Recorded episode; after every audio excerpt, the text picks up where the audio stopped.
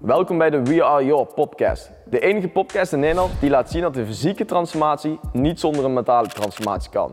In de komende 30 minuten nemen we jou mee in een nieuw inspirerend verhaal. Luister jij mee? Welkom bij een nieuwe aflevering van We Are Your podcast. Vandaag de gast Brian, Hoi. ook wel bekend beter als een van de trainers binnen We Are. En vandaag gaan we het hebben over eh, sporten en een burn-out. Misschien nog een beetje vaag voor de meeste kijkers of luisteraars, maar eh, zou je jezelf eens kunnen voorstellen en dan gaan we daar eens over hebben. Ik ben eh, Brian Vermelis. Eh, Ik ben 25 jaar oud. Nu officieel eh, twee maanden werkzaam binnen We Are. Eh, hiervoor ander werk gedaan, logistiek. Eh, dat beviel me niet meer. En toen ben ik hier overgestapt naar Are. Ja, ja. Nou, heel die, heel die reis heeft natuurlijk, een, heeft natuurlijk een achtergrond, heeft natuurlijk iets mee te maken Zeker. gehad. Ehm, ik denk dat we vandaag een onderwerp gaan bespreken waar veel, zeker mensen van onze generatie, last van hebben. Natuurlijk een stukje burn-out, of in ieder geval de druk van de maatschappij dat ze moeten presteren. En daardoor vaak inderdaad uitvallen met, met klachten of iets anders. Nou, je hebt het natuurlijk niet anders meegemaakt. Kan je eens vertellen over die reis voordat je eigenlijk hier startte als trainer? Eh, hoe dat een beetje in elkaar zat, van school tot inderdaad aan het werk. En wanneer je erachter kwam dat, je, dat er iets niet helemaal lekker zat. Nou, ik heb eh, ja, op de middelbare school begon het eigenlijk al een beetje, een beetje puberaal gedrag. Heb ik zeven jaar over mijn VWO gedaan. Eh, maar toen merkte ik al een beetje dat ik moeite had om met de druk om te gaan om me heen. Ja, Ik kon het qua niveau al aan, maar ik ervaarde heel veel druk van sociaal. eh, ook van mijn ouders en dergelijke. Van dat ik moest presteren en niet zozeer dat het vanuit mij kwam. Dat heb ik toen nog afgerond mijn VWO, maar toen kwam ik op de universiteit. Eh, en toen werd die druk gedurende het eerste jaar heel erg hoog en het tweede jaar werd die echt eh, te hoog. ja, Eh, toen liepen mijn resultaten ook sterk achteruit, gewoon puur omdat ik de druk. Het kwam niet meer van mezelf, het was meer ik wil zorgen dat de, ik de rest niet teleurstel, behalve dan dat ik dacht van ik wil het zelf halen. En die motivatie die werkte gewoon niet meer. Uiteindelijk gestopt met de universiteit, toen gaan werken als bijbaan binnen de logistiek. Eh, daar een opleiding gekregen van via bedrijf eh, tot logistiek manager. Eh, dat heb ik dan vier jaar gedaan. En dat beviel me eigenlijk heel goed. Ik merkte dat werken me veel beter afging, maar toen viel ook gewoon een deel van die druk weg. Mhm. En totdat de coronacrisis kwam. En toen werd het heel druk binnen de logistiek. Wij zaten in de vervoerhandel. En het werd zo druk. Ik, eh, ik had altijd het beste beentje voor mijn bedrijf. Dus ik was er eigenlijk altijd als er iets aan de hand was of we moesten overwerken. En na dat vier maanden gedaan te hebben, eigenlijk binnen de, na de coronacrisis die begon in februari, maart. ja. Toen werd het eh, 16 juni 2020. Eh, Je weet nog precies qua ik datum. weet precies qua datum, ik kan alles herinneren. Ja, Ik zat op het werk, ik voelde me eigenlijk op dat moment eh, oké. ja, Totdat iemand, een collega met wie ik dagelijks samenwerk, vroeg, eh, hoe gaat het? En ik wou zeggen goed, maar ik kreeg niks meer uit mijn keel. Ik werd opeens heel emotioneel. Eh, tranen begonnen over mijn wangen te rollen. En op dat moment weet je niet echt wat je meemaakt. Want je denkt, wat is dit, wat is dit nou? Dus eh, ja, uiteindelijk toen een overleg, of ja, ik ben gewoon naar huis gegaan toen en even gemeld bij mijn leidinggevende wat er aan de hand was. Ja. Het was, het was ook helemaal nieuw voor je? Of, had je al enigszins een idee van het zou hier wel mee te maken? Eh, het was voor mijn gevoel wel nieuw, maar mijn toenmalige vriendin had me wel al gewaarschuwd van let op, eh, ik merk wel wat eh, verschil. Je stort je wel heel veel op het werk.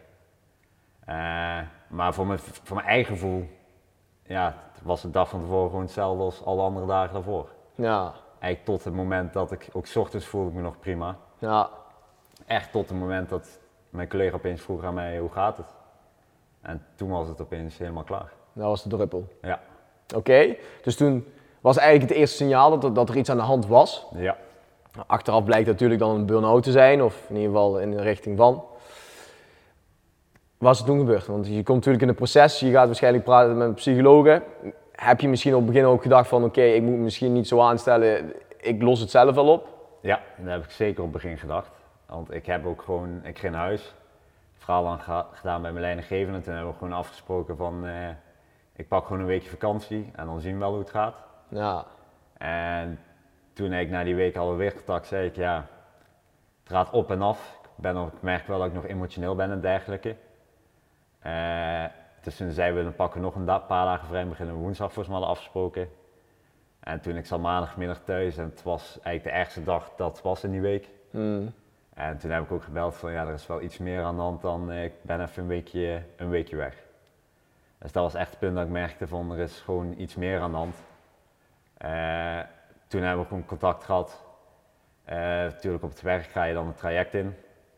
Uh, toen had ik het geluk dat via het werk, die had al eerder dergelijke situatie meegemaakt. Dus dan heb ik een contact gehad met een psycholoog, daar op gesprek geweest. En dan ga je inderdaad gewoon een traject in om alles te gaan bespreken. Ik heb dan een ACT-training gedaan.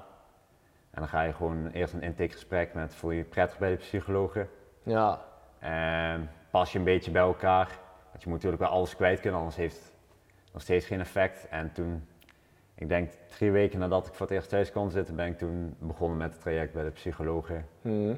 Om weer eh, in ieder geval dat langzaam op te bouwen en alles te verwerken. Want op dat moment zie je zelf het gewoon niet meer echt helemaal op een rijtje. Ja. Dus vind je op dat moment echt één grote wazige geheel geworden. Oké. En, en kun je nog, weet je nog hoe je je op dat moment voelde? Voelde je meer zeg maar, een opluchting toen je met de psycholoog begon te praten, die AC, ACT-training volgens mij wat je zei? Ja?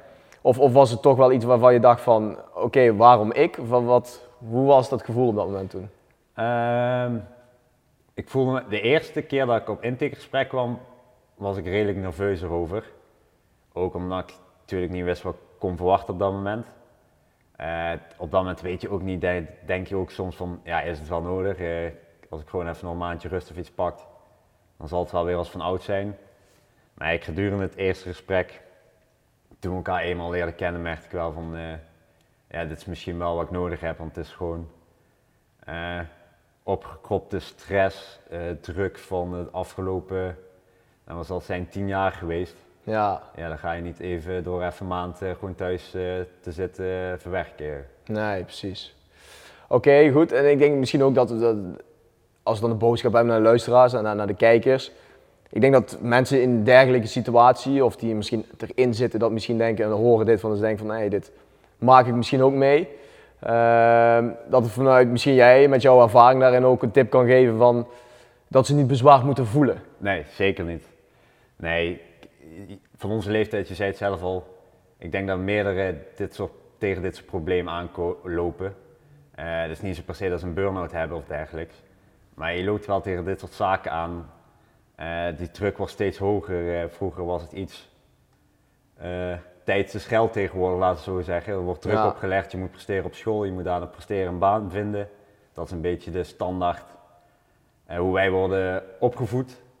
En natuurlijk wat er meespeelt is, is eh, de opvoeding die we meemaken met het social media wereld. Hè. Je ziet natuurlijk heel veel dingen om je heen.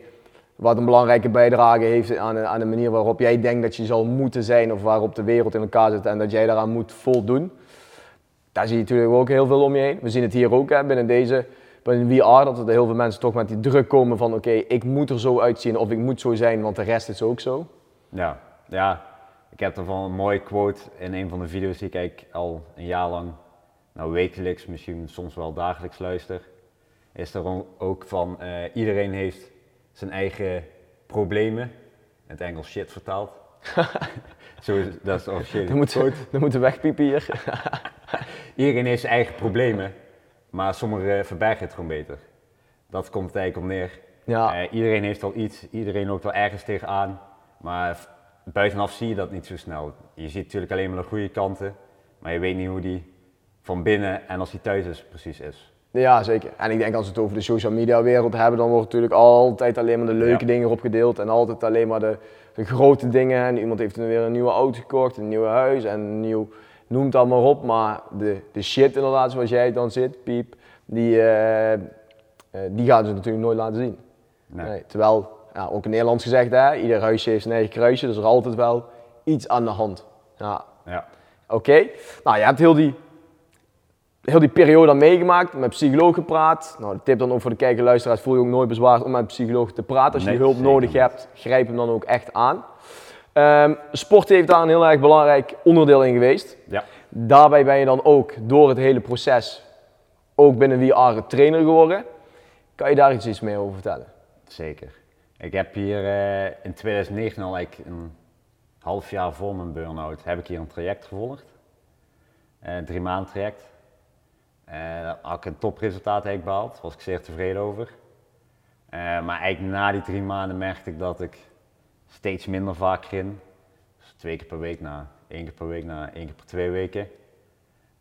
en toen zeg maar in februari, maart, toen die crisis begon, helemaal niet meer. Nou. Kwam er nog een vriendin in beeld?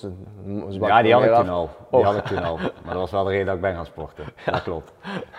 En uh, misschien ook een reden dat je geen meer lui wordt. Dat zou ook nog bij, bij kunnen dragen. Ja.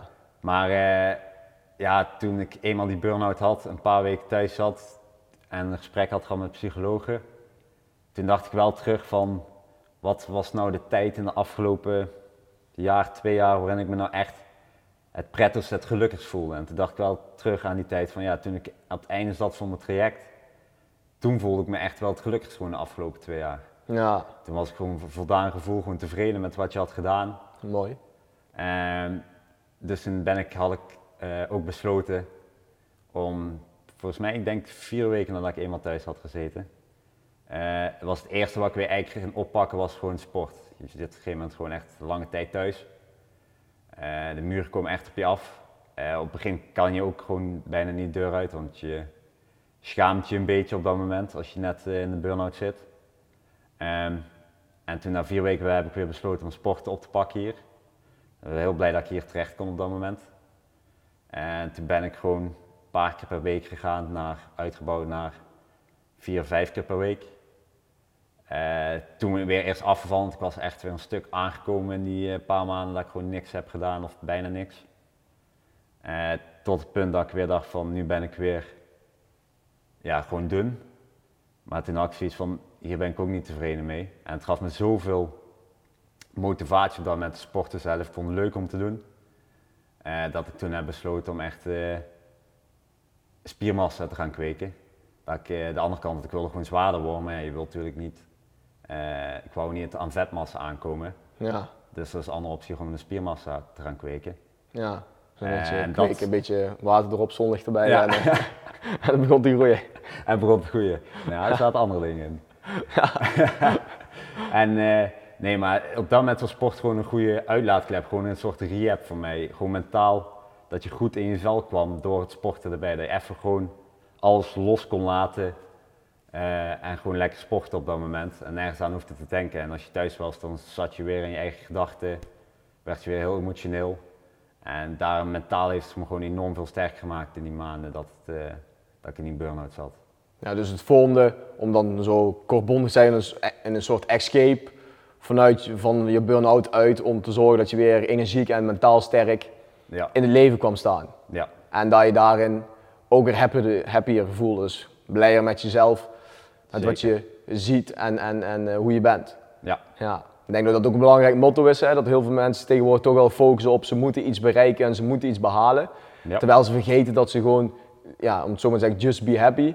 Dat, dat vergeten ze natuurlijk heel erg uh, onderaan de streep. Ja. Het begint natuurlijk bij je eigen geluk en als je dat ja, voorbij loopt, dan uh, ja, vroeg of laat weet je dat je aan de beurt bent. Ja. ja. Oké, nou daarna ben je ook nog trainer geworden binnen, binnen VR. Kan je daar eens vertellen waarom je die keuze hebt gemaakt? Jazeker.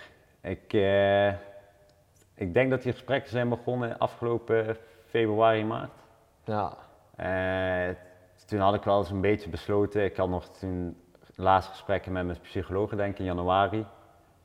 Uh, en toen had ik wel eigenlijk al besloten van het werk wat ik nu doe, vind ik heel leuk om te doen in logistiek. Maar het is niet iets wat ik nog tien jaar ga volhouden het gaat me een keer tegenstaan. Uh, alleen, ik vind mijn werk leuk, was het dan niet genoeg. Ik werkte eigenlijk nergens naartoe. Het was leuk, maar ik haalde geen voldoening uit. Zo kan ik het best ja, Precies. Ja, uh, ik vond het, je werkte met producten en dacht van ja, eigenlijk ben ik gewoon aan het zorgen dat ik maar zo effectief mogelijk geld verdien voor mijn baas. Dat doen de meeste werknemers, maar daarbij hielp ik voor mijn gevoel niemand erbij, zeg maar, behalve mezelf, dat ik geld eraan verdiende. Ja. Uh, en dus wou ik meer richting de kant uh, van de fitness, omdat ik gewoon merkte hoeveel mij had geholpen om ook andere mensen te gaan helpen daarbij. Nou, een hele mooie reden. Ja. Ja. En dat is niet alleen lichamelijk, zoals net ik zei, is ook gewoon mentaal een gedeelte eh, waar gewoon veel belangrijk is, waar mensen niet echt in de gaten hebben. Mensen denken vaak, oh, ik ben, ik ben niet blij met mezelf. Als ik dat verander, dan zal het er goed zijn. Maar het zijn ook wel al vaak gewoon andere dingen die je kan tackelen, waardoor je jezelf al beter voelt. En lichamelijk Ja. is daar een onderdeel van. Precies, ik denk inderdaad als we dat zo vertalen, dat veel mensen die we hier ook binnenkrijgen, dat het natuurlijk ook, ze willen lichamelijk veranderen en hopen dat ze dat gelukkiger maakt. Terwijl ze natuurlijk altijd eerst aan zichzelf moeten gaan werken. Ja. Een fysiek is een onderdeel van, dus het is wel een tool om naar te kunnen komen. Maar het is natuurlijk niet de leidraad van alles. Ja, nogmaals, just be happy, dus het geluk eerst in jezelf vinden en daarbij dan het lichaam creëren wat je graag wil. Ja, die combinatie maakt natuurlijk eh, goud onderaan de streep, dat je daarin echt weer vol kracht en happy in het leven staat. Ja. Oké, top. Nou, je hebt die transformatie heb je dus gemaakt. Je vertelde net ook een stukje over. Hè. Eerst was je weer naar dun gegaan. Toen heb je het echt weer serieus opgepakt door spiermassa te kweken. Ehm, nou, dat is natuurlijk niet zomaar geweest. We, er is een hele transformatie over gegaan. Ja. Ik denk dat veel mensen die al lange tijd niet hebben gezien, dat ze je eigenlijk helemaal niet meer terug herkennen. Je, wordt, je was zelfs op een gegeven moment voor het 100 kilo om, eh, om in een bulk... 103, eh, eh, 103 kilo heb ik ja, gewogen, op het toppunt. Ja, ja. Ja. Van de week fotoshoot gehad. Ja. Super mooie shoot geweest. We hebben natuurlijk het eindresultaat al gezien, dus we weten al een beetje hoe het eruit ziet. Ja. Kan je eens kort vertellen hoe dat proces eruit heeft gezien? Dus inderdaad van ja, dun, wat heb je gedaan om, om zoveel weer aan te komen en waarom? En daarna heb je natuurlijk droog getraind, zoals wij dat hier noemen. Eh, en vervolgens die shoot, diep liedje toegevoegd. Vertel, hoe inhoudelijk, hoe zag het eruit? Dan zal ik dan beginnen vorig jaar in juli dat ik weer begon, want toen was ik dik. Toen heb ik al gezegd, ik wil eerst gewoon weer dun worden, dat was stap 1 voor mij. En toen ik daar was en toen dacht van, nu moet ik aankomen, dan wordt natuurlijk eh, de keuze, ja, is vet, wil je weer niet terug aankomen, dan heb je net eraf. Ja, Dus toen hebben we ook gezegd van, ik ga gewoon een doel stellen aan mezelf. Eh toen hebben we in augustus al bepaald van, eigenlijk voor, komend jaar, dus dit jaar, rond juni, 18 juni was dan mijn verjaardag, dan wil ik gewoon een fotoshoot plannen. En dan Ja. gaan we een jaar lang naartoe werken Hm. om dat doel te bereiken. Ehm, En jij dacht, mooi, dat plan ik rondom mijn verjaardag, want dan krijg je dat Ja. cadeau. eh ja. ja, dat was toen de afspraak hè. ja, En, daar kon eh, er niet meer onderuit. En dat was wel echt gewoon een houvast in het afgelopen jaar aan mij. En ook waar veel aan heeft eh, omgedraaid. Het was niet alleen maar eh, ik ga naar de gym en eh, de, rest, eh, de rest komt wel goed. Eh, voeding, sociaal dingen afgezegd of aangepast. Zodat het gewoon ideaal erop aansloot om gewoon binnen het jaar maximaal resultaat te kunnen behalen voor mezelf. Ja, dus je had eigenlijk gewoon zo'n punt op de horizon gezet van oké, Ja. hier gaan we dan naartoe werken. Ja. Ja. En dat, zeg maar, een jaar vooruit is natuurlijk heel moeilijk om te zeggen, zo bewandelen deze jaar de weg. Ja, Dat heb ik ook gehad, want het was van tevoren zeggen we gaan eerst naar bulken, dus je gaat heel veel eten, heel zwaar trainen, heel veel, zoveel mogelijk gaan tillen. Nou, dat heeft dan als reden voor de luisteraars en de kijkers dat je inderdaad ook je spiermassa Ja, de tijd gunt en de energie gunt om echt ook te kunnen groeien. Want anders lukt het natuurlijk niet. ja. En daarna inderdaad gewoon weer droog trainen. Maar gedurende het traject merkte ik op een gegeven moment van, oh, ik word eigenlijk al te dik. Ik kwam eigenlijk te veel aan dan de bedoeling is voor mezelf. Hmm. Dus toen heb ik gezegd van ja, dan. Het was nog maar november van ik wil niet eh, nog vier maanden zo rondlopen. Ja, Ze hebben gezegd, we gaan eerst even zes weken weer heel laag zitten, dat we weer wat afvallen. Nog steeds gewoon heel zwaar blijven trainen, dat je spiermassa behoudt. ja, Vanaf daar hebben we een tweede keer gaan bulken, dus weer heel veel eten vanaf dat moment. En dat is inderdaad het punt dat ik in maart eh, 103 kilo heb gewogen.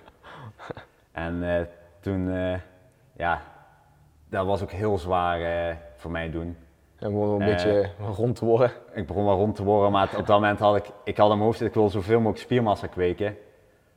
Eh, dan eet ik liever maar te veel, dan dat ik een dag te weinig eet en niet maximaal spieren win op die dag. Ja. Zo stond ik op dat moment een beetje erin. Maar ik denk dat hier ook wel een goed leerpunt uit te halen is voor veel mensen die ehm, vaak denken dat als ze, dat, ze, als, dat ze spiermassa willen kweken en dan willen ze ook minder gaan eten. Maar dat gaat natuurlijk helemaal Nee. niet. Je zult echt veel moeten gaan eten, wil je spiermassa gaan kweken. Ja. Een overschot creëren, daar zal je van aankomen. Dus je moet wel voor lief nemen dat je natuurlijk ook wel iets molleriger begint te worden. Maar daardoor krijg je spiermassa wel de tijd om te gaan groeien. Ja, ja je moet echt, eh, je kan daar mentaal echt tegenaan lopen inderdaad. Dat had ik op het begin ook, dat je gewoon merkt van, oh ja, op dat moment ben je misschien niet blij met je lichaam hoe die is. Want je wordt gewoon steviger. Ja, dikker. je Ja. begint steeds minder je spieren te zien. Ja. Dus het is heel moeilijk om je resultaat eh, te trekken. Behalve dan, wat ik heb gedaan, is gewoon echt letterlijk mijn schema opgesteld. Precies opschrijven welke gewichten ik tilde. Ja.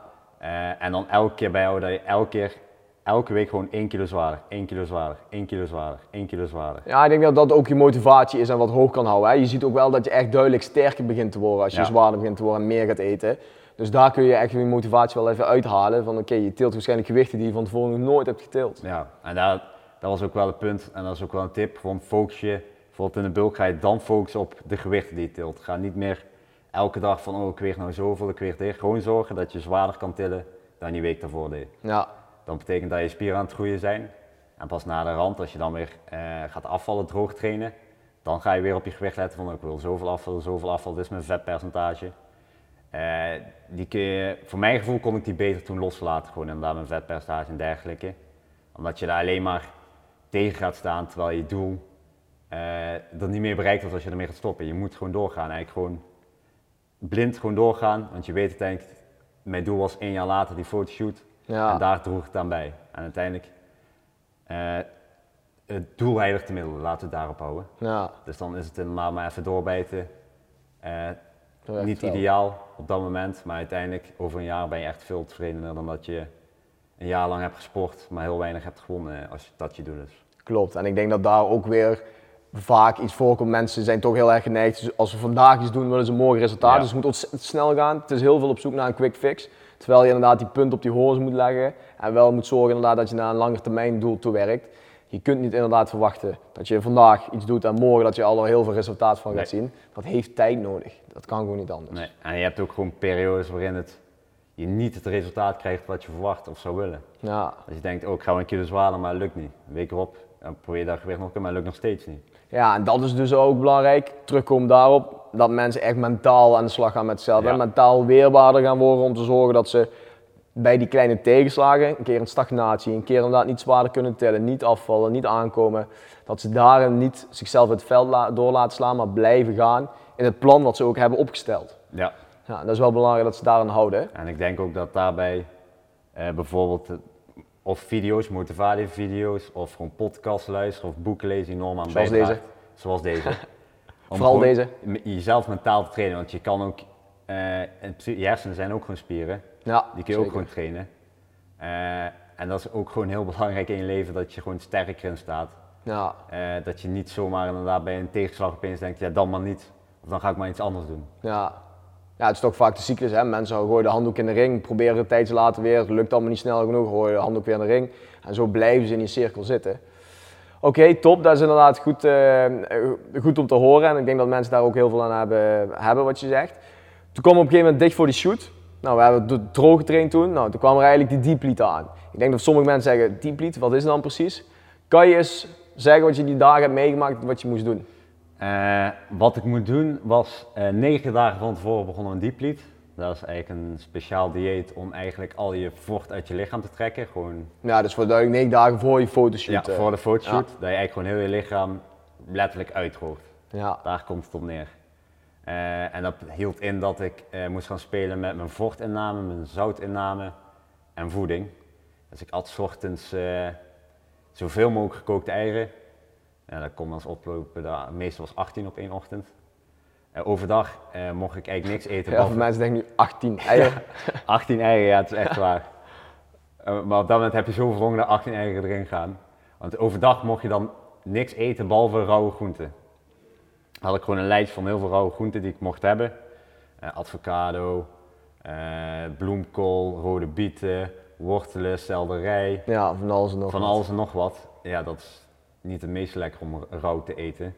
Maar dan maakte ik gewoon een hele grote bak met allemaal rauwe groenten erin, een salade. En dat was het enige wat ik overdag mocht eten. En dan s'avonds mocht ik eh, veel vlees, of eh, ja, voornamelijk of, eh, vlees met gekookte groenten nog. En dan at je niet zo gek veel op een dag. En dan bouwde ik gedurende de week mijn vochtinname op. Dus ik begon met 4 liter op dag 1, 4 liter op dag 2, 5 liter op dag 3 en 4. Dan een 6, 7 en 8. Eh, tot twee dagen voor de shoot. En dan de zoutinname ging ook omhoog. En dan hadden we twee dagen voor de shoot een diepli training. Dat, was een hele zware training, dan trek je echt alle vocht eruit op dat moment. En vanaf Ja. dat moment was het ook, eh, die dag mocht je nog wel drinken, maar die laatste dag was het niks meer drinken. Als een bolt. Zout helemaal niks meer in. Eh, mocht je wel nog gewoon normaal eten, of normaal, hetzelfde als daarvoor, gewoon gekookt eieren met rauwe groenten en vlees s'avonds. En op de dag van de shoot, ja dan ben je, het doel is dan Goed zo, zoveel mogelijk uitgedroogd zijn. Dus eh, ja, dat was een, eh, zwaar, een zware week is dat, want je merkt gewoon dat je wat veranderd, geïrriteerd bent. Echt heel geïrriteerd bent om de kleinste dingen, want je, ja, je lichaam gaat toch tegenstribbelen. Het is niet eh, meest natuurlijk om jezelf zomaar uit te drogen. Nee, het is ook puur voor de shoot hè? Puur voor de dus shoot. niet dat mensen nu aan denken, doen dat ga ik allemaal eh, snel even doen, snel Ja. even doen voor een goed resultaat. Dat is echt alleen als je daar naartoe Ja. wilt trainen. Specifiek als je iets hebt als een shoot, dan kun je het gebruiken als je gedroogd genoeg bent. Ga er niet voor een leuk dagje of een weekendje weg dat je denkt ik ga een keer een dieply doen, dan ben ik droog een weekend. Daarvoor is het echt eh, de moeite allemaal niet waard. eh. Nee, nee, nee, nee, nee. Nee, want je lichaam natuurlijk vindt het helemaal niet prettig eh, in die toestanden. We hebben het Nee. vaak natuurlijk meegemaakt met deelnemers die we dat hier doen. Nou, jij hebt het onder andere gedaan, maar ook anderen. En we, maken ook, of we merken ook wel vaak dat ze wel licht geïrriteerd zijn om, om bepaalde Ja, ja, dingen. hè? Dat, dat inderdaad kleine dingetjes. Lichaam is, staat gewoon een beetje tegen. Ja, Ja, en ik had inderdaad ook, dat je al had gewaarschuwd, had ik het dan wel een beetje door van even drie seconden ademen voordat ik reageer. want anders ga je echt mensen uitkafferen dat je denkt, dit moet ik niet doen op dat moment. ja. Dan maakt allemaal, je maakt er geen vrienden mee die Nee, je maakt echt geen vrienden die week. Oké, maar die dieplied gehad, s- super resultaat gehad. Fotoshoot was natuurlijk top. Ja, Ehm, resultaat krijgen mensen na binnenkort te zien. eh, hele mooie foto's bij Dat hebben ze al gezien, ja. dus, eh, dus dat is helemaal super. Oké, super. Om vandaag af te sluiten. Kort verhaal of lang verhaal kort maken is natuurlijk... Ja, je bent vanuit een jonge, ja, verleden inderdaad, veel gamen, op de kamer zitten. Daarna door burn-out geraakt. Sporten heeft je daar een groot deel uitgetrokken. Dat heeft je weer helemaal toegebracht naar een hele mooie transformatie. Shoot, je bent een stuk zelfverzekerder geworden. Ehm, er zullen heel veel mensen misschien nog in deze situatie zitten. ja. Of dat ze het toekomstmatig nog gaan meemaken, dat ze ook die druk voelen in een burn-out raken. Wat zou voor jou de tip zijn richting deze personen, waarvan jij zegt, oké, neem deze boodschap mee, dat wil ik jullie graag meegeven, want ik heb het zelf meegemaakt, ehm, zodat ze daarmee aan de slag zouden kunnen. Dat is eigenlijk wat ik hiervoor al een keer heb gezegd. Train jezelf gewoon mentaal. Begin daar eerst mee. Ga, ga niet inderdaad, waar ik vroeger deed, bijvoorbeeld drie op een dag zitten gamen. Je hebt er heel vrij weinig aan. Eh, je ontspant er niet van. Het draagt nergens aan bij in principe. Het is leuk, voor sommigen vinden het leuk. Dat begrijp ik. Ik zeg niet, doe het helemaal niet meer. Maar ga eh, je tijd ergens anders steken, zoals lezen van boeken, eh podcasts luisteren. En dat is puur om jezelf gewoon mentaal te trainen. Dus het hoeft geen roman te zijn. Maar je hebt hele grote, of goede boeken. Ik heb Can't Hurt Me van David Goggins, was voor mij een heel belangrijk boek die ik heb gelezen. Die eigenlijk een beetje een teken staat van eh, als je mind zegt dat het kan, dan pas je lichaam zich er langzaam op aan. Ja, mind over matter zeggen ze dan heel vaak. Ja. Oké, als je mind is sterker dan het lichaam zelf. Ja, mensen weer hebben vaak niet door hoeveel ze kunnen met het menselijk lichaam, waartoe het allemaal in staat is. En als je daar gewoon je tijd in steekt om jezelf eerst mentaal te trainen, dan zul je zien dat het op heel veel onderdelen in je lichaam gewoon een positief effect gaat hebben. Want je loopt zoveel kansen mis door dat gewoon niet te doen, omdat je of bang bent ergens voor, bang voor afwijzing, bang voor iets anders. En als ik dan terugkijk naar mijn leven, zeg maar, hiervoor, denk ik echt van ja, ik heb zoveel kansen laten lopen die ik op dat moment had kunnen pakken, puur alleen omdat ik gewoon bang was van van alles en nog wat. En op dat moment gewoon heel slecht kon relativeren. Alleen maar bergen zag en niet de mogelijkheden die er waren. Ja. Dus de tip is dan mensen mentaal, of dat ze zichzelf mentaal trainen door middel van podcasts, boeken lezen, trainen, natuurlijk in de gym. Ja. Heb je nog andere tips of andere dingen die je van je zegt, eh, nou dat zal nog wel meegenomen kunnen worden? Eh, nee, dat waren wel echt de drie belangrijkste dingen waarvan ik zeg, ga daarmee aan de slag. Dat is het begin om de goede kant op te gaan. Oké, ik denk dat ze daarmee ook inderdaad wel aan de slag kunnen. Dus inderdaad wat jij aan tips geeft, de uitspraak just be happy, dat natuurlijk heel belangrijk is. Geluk begint eerst bij jezelf en daarna pas de rest gaan, eh, gaan fixen. Eh, nou, dan wil ik je wel heel erg bedanken voor vandaag. Want ik denk dat het een waardevolle podcast is geweest voor heel veel mensen, zeker van onze generatie, omdat ze niet in deze valkuil moeten gaan trappen. En dan eh, hoop ik dat ze iets aan hebben. En mochten ze vragen hebben, is er iets, kunnen ze altijd natuurlijk een berichtje achterlaten of naar ons sturen. Zeker. En dan, eh, ja, nogmaals bedankt jou bij deze. Bedankt dat ik hier mocht zijn.